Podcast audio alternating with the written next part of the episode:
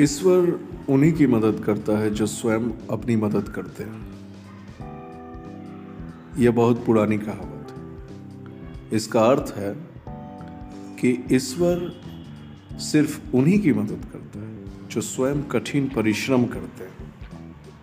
लेकिन उन्हें नहीं, जो प्रत्येक चीज़ को अकेले ईश्वर पर छोड़ देते हैं। ईश्वर ने तो हमें जीवन दिया है। किंतु उसका अर्थ यह नहीं कि हमारी देखभाल करना उनकी ज़िम्मेदारी है। जो व्यक्ति ऐसा सोचता है, वह अपने जीवन में कुछ भी करने के लायक नहीं रह जाता। हमारा शरीर, हमारा मन एवं आत्मा हमारे लिए ईश्वर की ओर से है। यह ईश्वर का दिया हुआ एक उपहार है।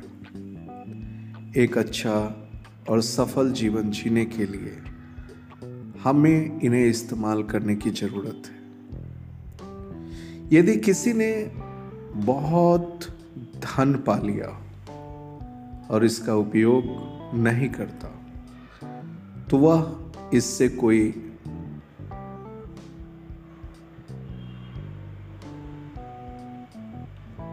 लाभ नहीं उठा सकता है। ईश्वर हमें खाने को भोजन देता है, किंतु उसे हमें पैदा करने की ज़रूरत है। इसके लिए किसान अपने खेतों में कठिन परिश्रम करता है। वह ज़मीन को जीतता है, ज़मीन को जोतता है, बीजों को बोता है और नियमित रूप से पौधों की सिंचाई करता है। इन सभी प्रयासों के बाद ही वह अच्छी फ़सल प्राप्त करता है। इस कहावत को सिद्ध करने का सबसे बड़ा उदाहरण महाभारत युद्ध है। भगवान कृष्ण पांडवों का समर्थन कर रहे थे, किंतु वे उनके लिए नहीं लड़े थे। उन्हें पांडवों को अपना युद्ध स्वयं लड़ना पड़ा था। उन्हें, यानी पांडवों को अपना युद्ध स्वयं लड़ना पड़ा था। यदि वे साहस नहीं दिखाते तो भगवान कृष्ण भी शायद उन्हें मदद नहीं कर पाते।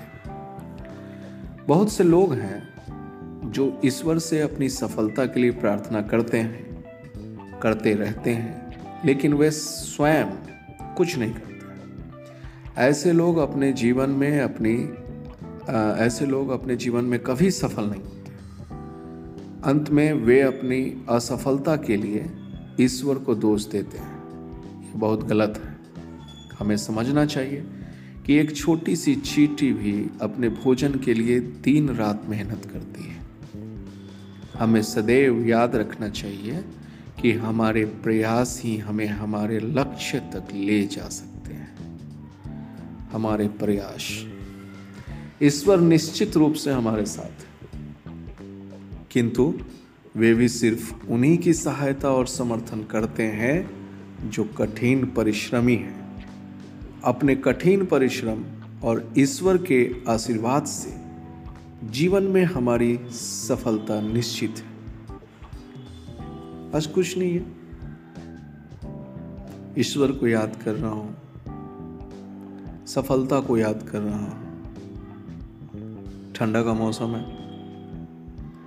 और कहीं ना कहीं ये सारी बातें जो ईश्वर के मदद करने से हैं, वो अभी ही दिखाई दे रहा है। तो हमें लास्ट में, अंत में क्या निष्कर्ष? हम लोगों ने क्या निष्कर्ष निकाला? अगर ये सोचे तो देखेंगे कि अपने कठिन परिश्रम और ईश्वर के आशीर्वाद से जीवन में हमारी सफलता निश्चित होती है। जय हिंद जय भारत।